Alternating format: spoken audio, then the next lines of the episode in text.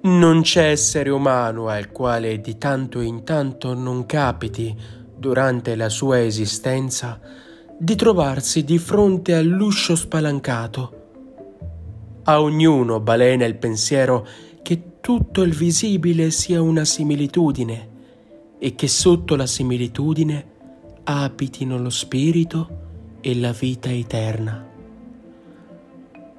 Ciascuna apparizione sulla terra è un'allegoria e ciascuna allegoria una porta spalancata, attraverso la quale l'anima, quando sia pronta a farlo, può penetrare nell'intimo del mondo, dove tu e io, giorno e notte, siamo, sono tutt'uno.